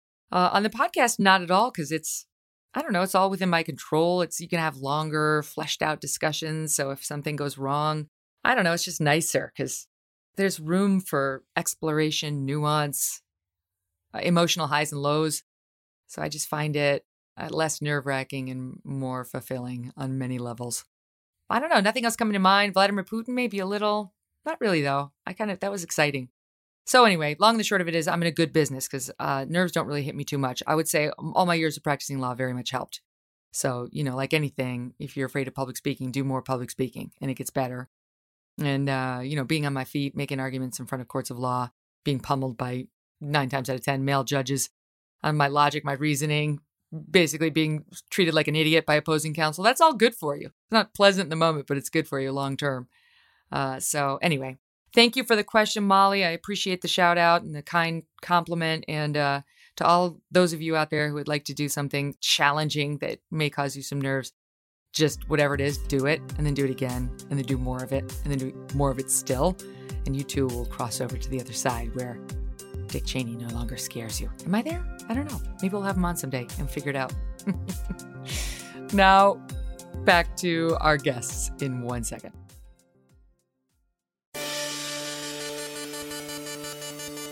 One of the things that's jumped out at me in just researching all the various back and forth on this is the feds have stuck their nose in here in a way that makes the state's reaction more defensible. You know, the Department of Education is now trying to push through a rule that will funnel grants to schools that teach critical race theory, that that mm-hmm. offer grants to U.S. history classes that teach CRT, the 1619 Project, Ibram X. Kendi, et cetera, several million dollars. And so I can see the argument that number one, the feds are the feds are already sticking their nose into this. So each state, you know, it being a federalist system, is trying to fight back, saying, "Oh no, no, no, no, you will not do that." And secondly, that normally you might you might be able to complain to the Department of Education if this were happening, if the KKK, you know, messaging, you know, Hitler was not all wrong, that kind of thing. You could go to the Department of Education and say, mm-hmm. Mm-hmm. yo, help us out. This is not okay. But they're planning on imposing CRT in American schools. The, the Department of Education is the one that's funneling these grants out. So you can't complain to them. You have no help other than some private lawyer who may or may not take your case. Yeah. Yeah, I think you, you make a really good important point. The, the the sort of cultural valence of the the current administration is certainly more in favor of um, a, a more kind of fundamentalist like approach to teaching about systemic racism and making certain that these things are kind of inculcated throughout the the curriculum or at least that there are incentives for folks to embrace this at the state level and that's something that's worth drawing attention to um, and something that's worth pushing back against um, and there's a context in which that ought to happen. Um, but again, I, I, just don't think these bans actually address that in any sort of meaningful way. They certainly don't prevent it um, in, in most instances. So it, it still returns to this question of exactly what do the curriculums, what do good curriculums look like? What does a good approach to teaching about these complicated issues look like? What is a good approach to, to teaching about systemic racism that isn't, you know, overly politicized actually look like? And I don't think we're having a lot of those constructive conversations right now. We are imagining that the appropriate remedy is to stop things. Don't you feel like we were getting close to that? Now, I don't. I don't argue that we were doing it perfectly in the United States, yeah. right? Like the whole Tulsa thing. I think there was a point that that's that a lot of this stuff hasn't been taught or highlighted, and I I get that. So you can always do better. But I feel mm-hmm. like we were doing this. You know, it's not like any classroom in America, at, at least most, were skipping over the civil rights movement, MLK, Jim Crow. Yeah. We were teaching all that, and and mm-hmm. like we the way the way the messaging is right now, going back to the Andrew Sullivan piece, is as if like You've missed the whole story. It's that the country itself is racist, every institution is racist, and unless you're teaching, we don't they don't want to teach about Jim Crow. They want teaching the 1619 Project. This country was founded to promote slavery, uh, you know, a, a proposition that's been roundly criticized and derided as completely not factual by Nikole Hannah Jones in the New York Times. Right? They they want a different way of teaching that is not fact based and is really just based in a far left opinion and view of America that is not supported, I would argue, and certainly not shared by most Americans. So like the frustration is the the system was working okay, not perfectly, but okay, and they've changed it to a way that's really racist. And that's what people are trying to fight back against, right? It's not like they've they've screwed it up. They haven't improved it. I think it's a question of what the degree to which those changes have actually happened and the degree to which, I mean, the reality is that the 1619 project exists. It, it is one Pulitzer Prize, a Pulitzer Prize um, that people like Ta-Nehisi Coates have been writing for a number of years about these issues and are, you know, revered, celebrated um, authors, journalists, wordsmiths. And their work is almost certainly going to be analyzed by young people in class again the question yeah you're not saying you agree with 1619 project you're saying it's it's there Deal it's there it. it is absolutely there and again i think the and this is really a, a, profound misunderstanding by by many people including i think chris rufo who who read the the new york times editorial that we we pulled together and was was I, I, guess profoundly offended by it and took a great deal of it personally, despite the fact that it never Certainly mentioned him so. at all. Um, but the the reality is that I think we were trying to do a number of different things in that piece, as you do when you have a bunch of different people contributing. Is like kind of trying to posit an affirmative vision for what our schools can be. I mean, that first paragraph or second paragraph ends with a sentence that says that, you know, that the bad version of a public education system in our society is one where, you know, you're practicing indoctrination. And that was those those words, I know when I saw them and and we were including them, like they have particular meaning to me. It certainly doesn't allow for you know a critical race theory indoctrination program. The you know the same editorial pushes back against the notion that that parents don't have reason for concern that they don't have reason to to wonder whether or not the sort of stewardship of their children's education is is sort of in good uh, trustworthy hands I think there are reasons to be concerned. The question becomes like, what do we do from a policy standpoint to try and improve things? And I think you're absolutely right. There's a sense in which, you know, I, I have many, many challenges with our public education system. I, there are many things that I would like to see happen. I think we do need profound reforms. Um, but I also think you're right in the sense that I don't know that there was a profound deficiency when it comes to sort of the the curriculum and the approach to sort of slavery and discrimination and the values that we want to get students to understand, at least from my own experience. But in 2021, like there are going to need to be conversations, and there are necessarily necessarily going to be conversations about issues that are live balls today. There is no universe where schools are going to be able to avoid discussions about the kind of issues that Black Lives Matter have raised, um, about again systemic racism, about racial justice, um, more broadly, and quite frankly, like white supremacy and the, the new way that it's utilized. Like these things are going to come up, um, and I think putting putting one's head in the sand and imagining that you can essentially just kind of make all of the conversations safe um, via fiat is just I think it's a mistake. Like this is this is going to, the, to, be a hard problem to fix. I just go back to the, the concept of kind of the 40 yard lines for, for public education. And Matt Yglesias former writer at Vox, now has a very popular Substack, progressive but a, heterodox one. A week or two ago, wrote this this piece. I didn't agree with a, a lot of it. It criticized me personally, but it, it, it made the point. You know, Nicole, Nikole Hannah Jones in, in 1619. That's not what should be taught in the public schools. The public schools are like the basic consensus in between the 40 yard lines. 1619 projects over on the 20 or the 30, wh- wherever, wants to be the 50 but uh, it's not the 50 now. It's not even close to the 50 yard line. So why would you? We need kids. I mean, they barely know about 1776, and and we're actually going to go back and say no, it's 1619. Uh, it's it's insane, and we, we need to defend in large parts of the country just what what's already being t- taught. Why why does it need to be dis- distorted by this these, these fashionable concepts that in, in important respects aren't even factual or good history? That should be excluded from the K through 12 education. By all means, you know, let's debate it when when they get into to college and and they're going to be indoctrinated in college. That's what happens now, unfortunately. Mm-hmm. And the point about how successful uh, know, my friend David French's lawsuits have been, yeah, he, I mean, he's won many, many lawsuits, but talk to a college kid, ask them whether they're scared of speaking their minds in college campuses now. They are. Yeah, they almost that has all a, are. That has a lot so more to do with the, culture than the just, speech code. Just so. r- rely on uh, lawsuits to, to protect us from the stuff invading K through 12. I just don't think it's realistic. Can I just make clear? In the future, please, please avoid sports references. You know me better than that, Rich Lowry. just that was, was beyond the pale. Baseball, baseball metaphors, but uh, I'll see some. Take it away, Kmele. Yeah, I just wanted to ask a clarifying question. 1619 project. There, some of these laws have specifically prohibited it from being used in classrooms. Um, is that something you would support? Is that you think a, a good model? I'm with Stanley. I think it's you'd want to say you can't inculcate it. Uh, I don't see why it has to be in history classes. I, I, think it shouldn't be in history classes. I can see how it be in some contemporary issues course. But mm-hmm. if a uh, if a, a, high, a, high, school student can get a, uh, a an excellent education with and needing uh, learning everything she or he needs to know to have a good mm-hmm. foundation in American history and civics without reading Nikole Hannah Jones. To, uh, uh, that I think is a fact. Hmm. Yeah. Especially because she's, you know, the New York Times has been quietly er- erasing all of her assertions on, you know, the country actually being founded on slavery since they got hit by all those historical scholars. So if they won't even stand by it, why would we be teaching it? I have a question for you, Kmele, about your op-ed yeah. in the in the in the Times.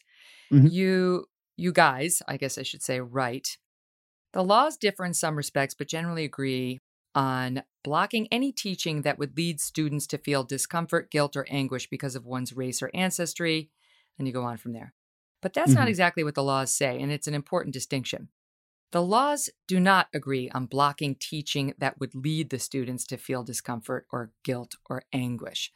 The, the laws don't want you to they say you you cannot teach that an individual should feel discomfort, mm-hmm. guilt, anguish, etc., solely because of your race or sex.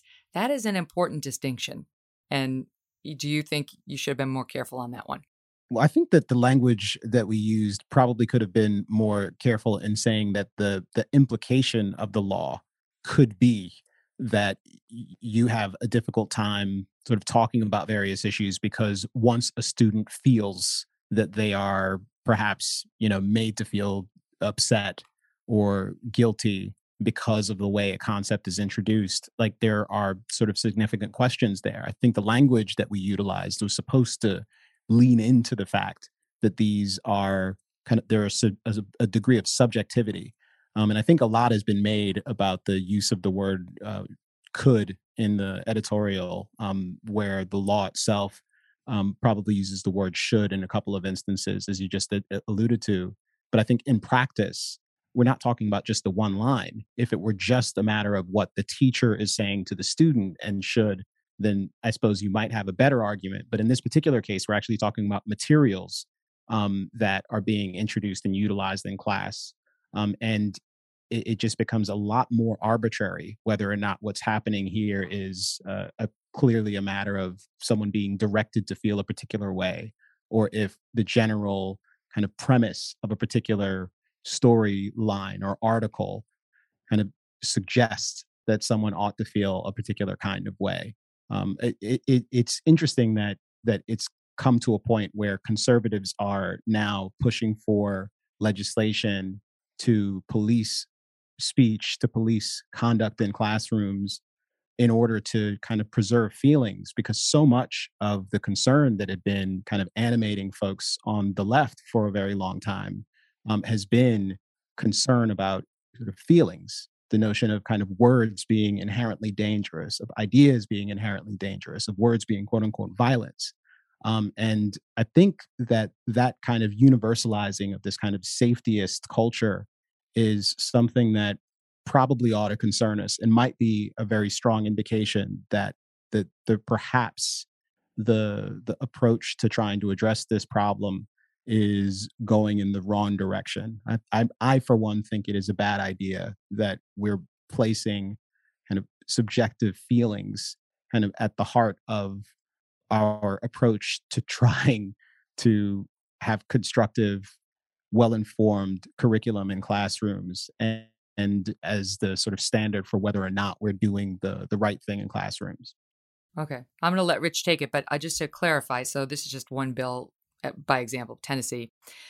So the laws do not say it's a problem if anyone winds up feeling discomfort, guilty, anguished, or distressed. They they do not say you may not right. teach anything that makes somebody feel that way. That is definitely not what they do.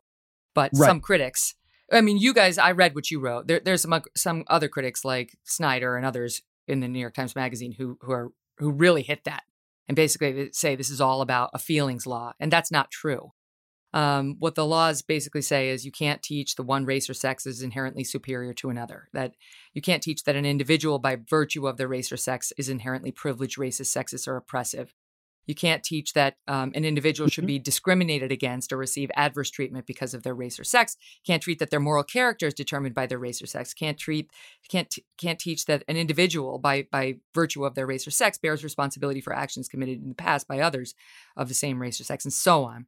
The only thing I say about feeling specifically is what I just read. An individual, you can't teach that an individual should feel discomfort, guilt, anguish, or another form of psychological distress solely because the individual's race or sex. So I give it to you on that, Rich, and ask: Does he? Does Kmele have a point that he thinks, in essence, even if the wording is not what he's saying, these other provisions basically come down to one's feeling in sitting in class. Do they feel distressed? Do they feel like somebody's teaching one race is inherently superior to another, and and therefore upset and more likely to file a complaint? Yeah, sorry, I feel again a little repetitive now. I, I, think it's it's clearly aimed at teachers promoting the idea that students should feel uh, the, these ways. But I would I have written the Tennessee law differently. I think the Texas law should be revised. I think it will be. But th- this seems to me categorically different than you know a speech code on on campus that says you know speech is is violence and certain things can't be said and you, you have to run into a room to you know play with stuffed animals if you um, that's that's not what we're what we're talking about. And and two, there's uh, this this loose idea that you know that uh, conservatives are being contradictory here um, because we've opposed speech codes on campuses, but here we're supporting these laws. Again, K through 12 uh, education is a, is a different thing. These these these teachers are only supposed to be teaching what the state broadly tells them to teach. So it's a, an entirely different um, uh, area than um, than than college education, which should be more free flowing and and academic freedom is well established as a practice and in in the law. Yeah, I have to say, so the piece you took issue with, Rich, um, by this guy Snyder, and people really should read it and your rebuttal because it's it's fun. You, you went off on Twitter, but the guy's name is Timothy Snyder. He's a professor at Yale. Um, he's a totalitarianism scholar. And the piece mm-hmm. was in New York Times Magazine, not New York Magazine, but New York Times Magazine. And I was laughing out loud, loud at some of these points because he was saying, look, the aim of these laws is to protect people's feelings over facts. And I, mm-hmm. my first reaction was, the left loves to do that. What aren't they the ones who have been lecturing us on, well, my lived experience is what it is, right? Like Meghan Markle's lived experience is that her kid's not getting a title because he happens to be part black, even though none of the facts supports that, but we're supposed to accept it because it's her lived experience. Uh, the hypocrisy. And the other thing they say, he says in this is, um, look, history, he's saying history needs to be taught. Well, it, it will be taught, but he's saying history is not therapy and discomfort is part of growing up. Tell that to the statue topplers, to the folks who don't want the founding fathers mentioned in the class because it's too, quote, triggering, to those who want Hamilton canceled, right? To, they want Winston Churchill banned. They, they, they want the Teddy Roosevelt statue removed from the Museum of Natural History. Tell them history's not therapy and discomfort is a part of growing up. I mean, to me, it's a bit rich. But uh, strong feelings should be evoked by the teaching of American history. You should be excited about by it. You should be inspired about by it. You should, occasionally should be embarrassed by it. You occasionally should be disgusted by it. And again, I, I don't think uh, anyone is is saying that uh, you, you, shouldn't teach these things that would evoke all those feelings. Where the, the purpose of the law is just to say teachers shouldn't go out of their way to say people should feel guilty because of their race or one race is superior uh, than the other. And I, I don't know why that's not common sense. And Timothy Snyder, I, I think this this piece is a journalistic malpractice in the extreme, and that he hasn't even bothered or the New York Times to to look back and see whether what he said was accurate or there hasn't been a yeah. clarification or correction. I think really speaks poorly of the New York Times. He is a serious historian. Uh, I, I, will say. I mean, he's he's written really well regarded, um, appropriately well well mm-hmm. regarded books. But this is just Blood, propaganda. Bloodlands is a spectacular talk about book. A, talk about a moral panic, saying that you know Florida's no no longer going to teach slavery or Jim Crow is the yeah, definition. he says it's banned. He says Jim Crow yeah. it seems to be banned in Florida schools, which is 100% not true. He mi- misrepresents the text of the Oklahoma law as well. Um, and so there there are factual errors in here that are just obvious in in addition to these weird statements that left me with my jaw hanging like like he's talking about people like you Rich and Stanley and Chris Rufo who are in support of these laws saying authoritarianism is infantilizing we should not we should not have to feel any negative emotions difficult subjects should be kept from us oh my god that is what the whole woke movement is about right you can't have any negative negativity. You have to steer clear of anything difficult. I just told this story the other day. Um, but my daughter's school, they opened up a discussion about the Derek Chauvin verdict. Okay, she's she's 10. This is in her fourth grade school. Now we're in summer, but so it's a couple months ago. Derek Chauvin verdict. They give him a Newsela article. They say, okay, let's talk about the verdict. And the teacher stands up and says, There is a massive problem in America of police officers killing unarmed black men. Now you guys know that's not true. That's that is a total exaggeration. And one of the girls in the class said, "Well, wasn't G- George Floyd resisting arrest?" Now she's read this in the article they handed out. And the teacher says they always blame the victim. And my daughter says, well, wasn't he on a lot of drugs? And the teacher says, this conversation is making me uncomfortable and I am shutting it down right now. well, Megyn, Megyn, that's such a that's such an interesting story. I mean, but but this I think kind of brings back brings me back to the point that I was raising earlier. Like the what's being sold, what's being what's being promoted by Rich, by by Chris, um, is that well, Chris Rufo is that these bans are going to you know address many of these problems. That conversation you know, well, certainly the, the proposed legislation I mentioned earlier, where discussions about certain things, even casual discussions, are perhaps prohibited, that might have something to do, that might limit it. But a properly worded piece of legislation here, one that again respects the the the the classroom and the ability of folks to have exchanges, like none of them are going to prevent that conversation from happening. No, no. And the the only way problem. Yeah, the only way to deal with the kind of cultural issues that are happening here is to get meaningfully engaged and to develop better approaches to discussing these issues and to really not, just address the or. cultural defect.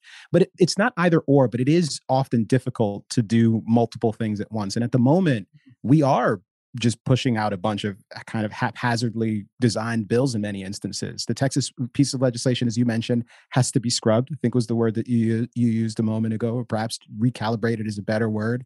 Um, the Tennessee legislation you've acknowledged needs to be redrafted. There are various other ones that have some some material defects and proposals that are making their ways through state houses that have some serious defects. Um, and and all at the same time, these things don't actually fix the problem and aren't actually actionable in most not, of the states in the union. But, and it, but, it does but, seem important to acknowledge the limitation of this strategy. Yeah, was, it, but it's unrealistic to say there's one piece of legislation should fix everything. Uh, I agree. This, this, is, this, is, a piece of legislation. These are legislations that the prof, prophylactic measures against kind of the most extreme expressions of this. But the idea that uh, you know the Texas legislature shouldn't do this because it distracts us from fighting back against this more broadly. No, that Texas, Texas legislature writes uh, laws governing what's in in the public schools, and then I, meanwhile, I can write about what Texas is doing. I can attack Ibr- Ibram Kendi's uh, philosophy. Uh, the, the, local parents in Southlake can do their thing. It's a big country with a with a, with a lot of different uh, points of influence and, and the idea that uh, all of america is like consumed with what what a state legislature is doing so nothing else can happen which i, I know i'm i'm, I'm uh, caricaturing a, a, little bit but but in, in the idea that you're promoting this, this is either or you can't can't do one and can't do the other i think it's all additive. I think it's good to have state guardrails let's write them carefully absolutely have the school board fights write the solid curricula uh, those of us who have uh, platforms, let's push back against this, this broad cultural campaign um, that's behind this stuff. All it, all it is is uh, good and necessary in my view. But Rich, what about what about Kmele's point that um, this could backfire? He, he's as a tactical measure, he has objections saying, you know, the public is sort of on the same page as I think the three of us are, which is they, they don't like this this CRT being taught in schools. In fact, uh, just pulling a couple numbers for you, th- there was a Heritage poll 79% of voters say children should be taught about the American dream instead of the idea that their destiny is tied to their skin color. 61% reject the idea that America is fundamentally racist. A YouGov poll 64% of Americans uh, know about critical race theory, 58% view it unfavorably, including 72% of independents who do not want it in schools. So the, the tide is on the side of, you know, I think the three of us who don't, who don't like this not necessarily in favor of bans, but his point is going after teachers individually, stories making the news, somebody lost their job because they, you know, misstepped, that could turn in a in an unhelpful way. Well, I, I agree. We're, we're basically we're winning this fight at the moment, which is one reason why the advocates of CRT are kind of backpedaling, saying, "Oh no, it's not CRT. What are you talking about? That's only in, in law schools." But yeah, there, there's a potential of poorly drafted laws backfiring. So let's write them appropriately. But I think it, it's it's kind of wrongheaded to say, oh, we have really really a strong public backing on this, so let's not do anything. Uh, let, let's, no, let's, no one is advocating for doing let's nothing. take that. Let's take that and make it concrete across all these various spectrums I've talked about. Let's have appropriately written state bans. Let's have the school board fights. Let's write better uh, curricula. We can't be frozen in place for fear the, uh, of some misstep is is going to make people in favor of critical race theory. And sort of the same principle applies. Okay, so if we're just going to rely on lawsuits, guess what? There are going to be frivolous lawsuits. There, there just are. And there's going to be a victim of a frivolous lawsuit. So should we not file lawsuits either? Um, it, if, if we take this as a logical conclusion, it's just a prescription for letting this wash over us because because someone might go too far in some realm and uh, the country flips into all of a sudden in favor of this hmm. stuff. Of all the arguments against me, that's the one I dislike the most. The assertion that, that I am at you hit it. suggesting Finally, that we shouldn't it's do only anything. take me an hour and a half. well, well, I hear it. I hear it all the time. It, I am I am not asserting in any way, shape, or form that people should not do anything. I am actually suggesting that this is a hard problem and it will not be addressed and remedied easily. And that these bans, in many instances, will not materially impact the problem in the way people imagine. It will not make the sort of disconcerting conversations that that Megyn just referred to. Those won't go away. That is going to continue to happen right? So the question becomes like, how do you actually resolve this in a way that makes everyone feel more comfortable inside of our schools, that makes that sort of satisfies this broader universe of concern? Can you do it by banning concepts? Can you do it by by by outlawing or uh, prohibiting the use or exploration of the 1619 project in your in your school system? And the answer to that question is emphatically no. And but, working on curriculum, le- leveraging the decades worth of civil rights um, tradition, law, and legal tradition that we have in this country, in, in where there are egregious things happening. And quite frankly, yes, the journalists doing the the important work, and I've I've credited Chris for this as well. Like when you see horrible things happening, like making certain that people can find out about this. And oftentimes, ridicule is a better weapon than than regulation. But uh, my point, though, um, I, I, didn't mean to suggest. I know I, I, when I got my rhetorical flight of fancy there, I might have. I didn't mean to I don't want to do it, but I, I, was on a run. Okay, I was on a, was on a but sometimes you're feeling it. Yeah, I think I'll the, allow it. My point though is okay. You want to do lawsuits. Not all these lawsuits are going to be worthy. Some of them are going to be frivolous. Of course, some parents, of course. Some, their child is going to come home and give them a, a misleading account of what happened in school and they're going to sue. So you should oppose It's- that as well because it's just that less it's less likely it's less likely with the civil rights law because these laws are mature. They have been around for a while. We have No, a history I- of adjudicating these cases and and these these newfangled pieces of legislation which as you've acknowledged are often poorly written the possibility for them to be interpreted in ways that are going to have an unwelcome impact on the way classrooms operate is very real and the possibility of getting that negative news story that Megyn referred to earlier it, it's not just a matter of it being likely to happen it's already happened you're going to see more of them and the question is how many pink slips are you willing to write in service of trying to do this and at what point do you think that has a backlash and I, my suspicion is it won't take much it won't take much Well, Well, it it- would be nice. it- go ahead, Rich. I, I was just going to say that the lawsuits have the potential for uh, abuse as well. Uh, Mhm, libel law is fairly well established. Defamation law, my magazine was still sued dragged for you know seven Sure. or eight through a meritless lawsuit. So uh, th- there is uh, th- there's no precisely clean way uh, to deal with this, and I think Sure. we should use every every tool we can. Let's be as as careful as we can about how we we use them. But th- but this is it's a massive threat. And I just go back to you know we've, we've kind of batted around the the concept of of panic, and th- th- this is something that's coming. It, it's it has already arrived at the shores of some schools, and it, it must be stopped for the the good of our kids, for the good of our society, for the good of our national unity. It has to be stopped. So I, I'm more concerned about that threat than I am about uh, poorly drafted legislation that I think should should be fixed. In Texas, I, I have every confidence it it will be fixed. But this this is something that we just can't uh, that can't can't be tolerated. Shouldn't be tolerated. Well, we, we didn't have enough time to really get into because it's a whole other issue, the the notion of school choice. But as Kmele points out, this does underscore the need for it. And this has been something that's just been impossible when we have Democrats in, in power. And even frankly, when we've had Republicans in power, we haven't made that much progress on it.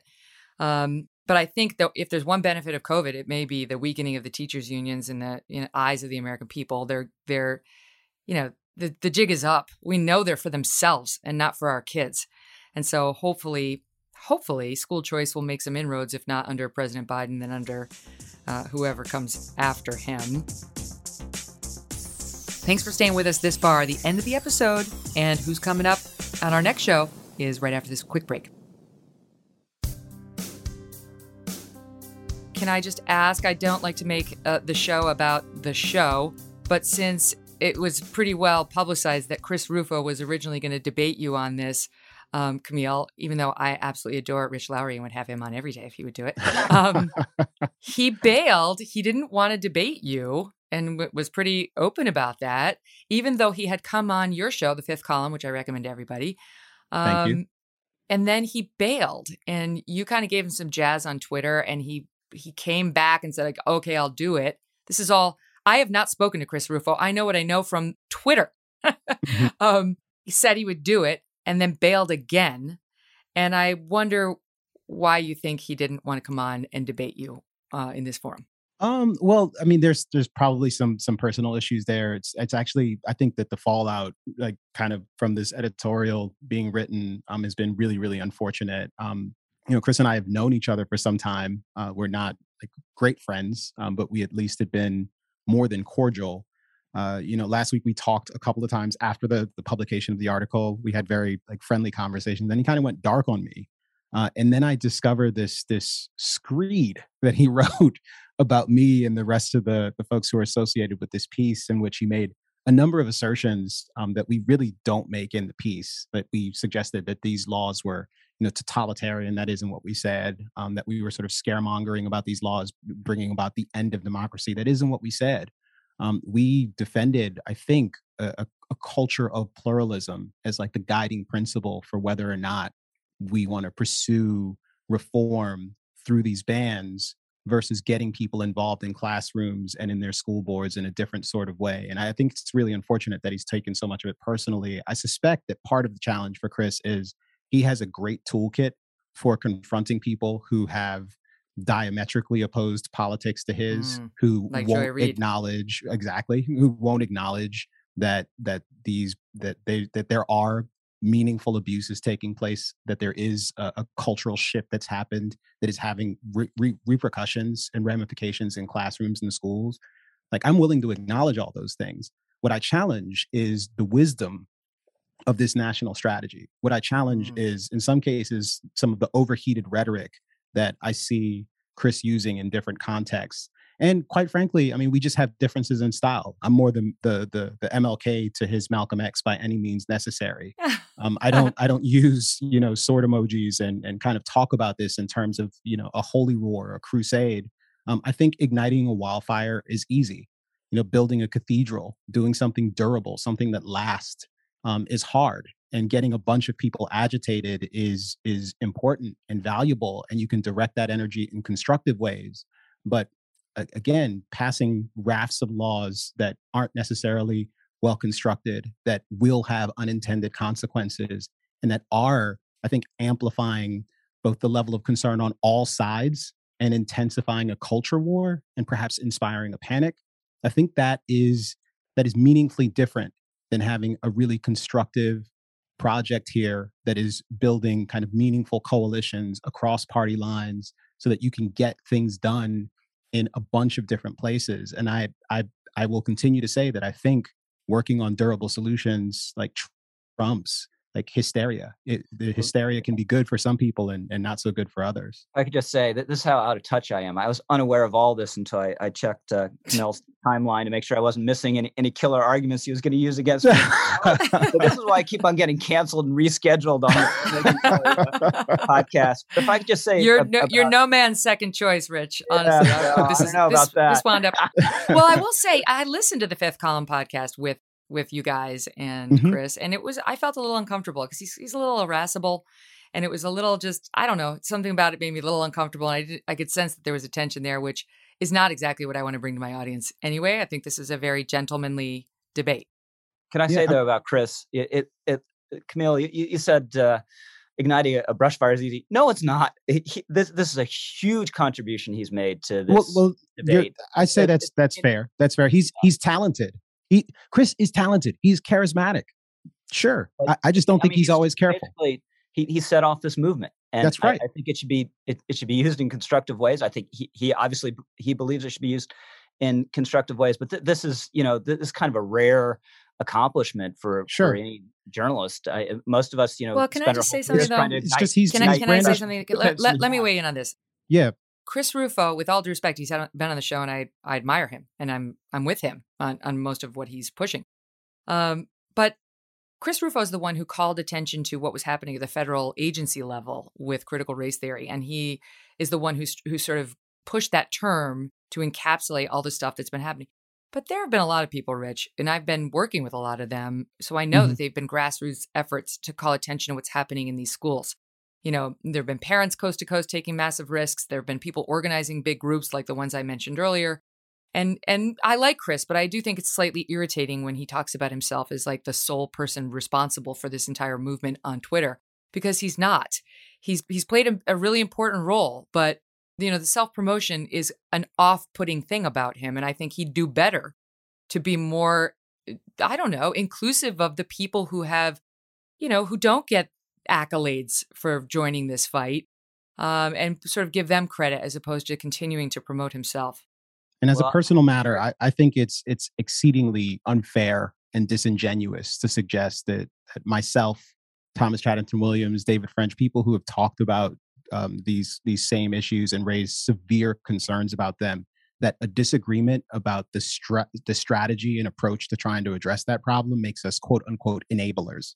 Um, the piece, the editorial that we wrote was, you know, reposted and promoted and endorsed by the likes of Glenn Loury and John McWhorter. I believe Andrew Sullivan also um, quote tweet, tweeted it and directed some attention to it and gave it some praise. Are, are, is he suggesting that they are all enablers as well? There's something really disreputable about that, and there's something really disreputable about leveling charges and allegations like that, but what, broadcasting them to the universe and then not showing up to to essentially have a conversation with the person who you've made those allegations about. And I suspect that part of his concern was that um, one of my co-authors, Jason Stanley, posted something that I think is beyond the pale, something along the lines of suggesting that Chris was like a white nationalist. And I told him You that I thought that, that was, I, I told him I thought that was completely unacceptable. Um, he did take it down. He didn't apologize, but I'm not responsible for what Jason Stanley does. He didn't want to debate you. And then I think you guilted him back into it. Something happened. he agreed to do it again. I did. and then he wouldn't bailed to me, again after the after the uh, Stanley tweet, which was beyond the pale, and you know that was out of line. Stanley's tweet. So again, I, I support what the guy's doing. I just think that if you're going to get that in somebody's face on what they've written, right, like he did with you, then come on and defend it. Come, don't you know? Rich does a very admirable job on it, but he sh- he should have been here defending the, I his feel like the such, a, such a sucker. Megyn, because I you just asked me to come on. I say yes, no matter what. See, that's what I love about you. you have to be more exacting. and this, and what did I say when you asked me on National Review? Ah, hell yes. When can I show it? This is true. This is true. But I just say about Chris, I don't think he denies credit for other other people who fought that, but I I do think you've had a whole huge role crystallizing it and and catalyzing it. Yep, he has for sure. All right, guys. Well, thank you for all of that, and uh, I guess we're we're going to leave it for the audience to decide, which is just exactly the way I like the show to be. Uh, we report, they decide. but I think we've had a thorough fleshing out of the issues, and I appreciate it. Absolutely. Thank you. Thank you both. Do not miss Friday's show. Dr. Ben Carson is coming on. Yay! I love him. He launched his campaign on the Kelly File. Uh, with us, we did this long backstory piece on him. It was fascinating. He's fascinating. He takes such a beating, doesn't he, by the press, but he's brilliant and fearless and really damn smart. So don't forget to tune into the show for this Friday and go ahead and subscribe now so you don't miss it and download. And while you're there, go ahead and give me a five star rating and a review. I'd love to know where you stand on these critical race theory bans. Are they a good idea?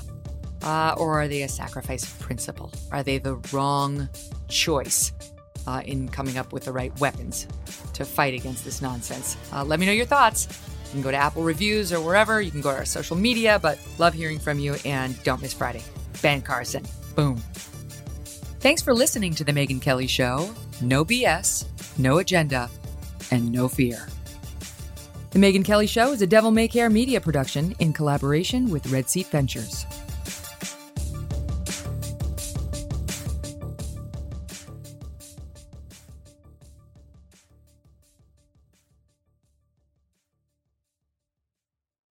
You might be right. It's simple, but something you almost never hear in politics today, with each side more concerned about scoring political points than solving problems. I'm Bill Haslam, a Republican. And I'm Phil Bredesen, a Democrat. We're former Tennessee governors, and we invite you to listen to our podcast, You Might Be Right. Join us and guests like Al Gore, Paul Ryan, Judy Woodruff, as we take on important issues facing our country. Listen and subscribe to You Might Be Right, a new podcast from the Baker School at the University of Tennessee. When it comes to buying your first home, everyone has questions. Can we even afford to buy a house right now? Well, I need to negotiate. How do I even negotiate? Luckily, a REMAX agent has answers. Hey, Brian, those are really good questions. They are? Thanks. It's my first time buying. I work with first time buyers all the time. I got you.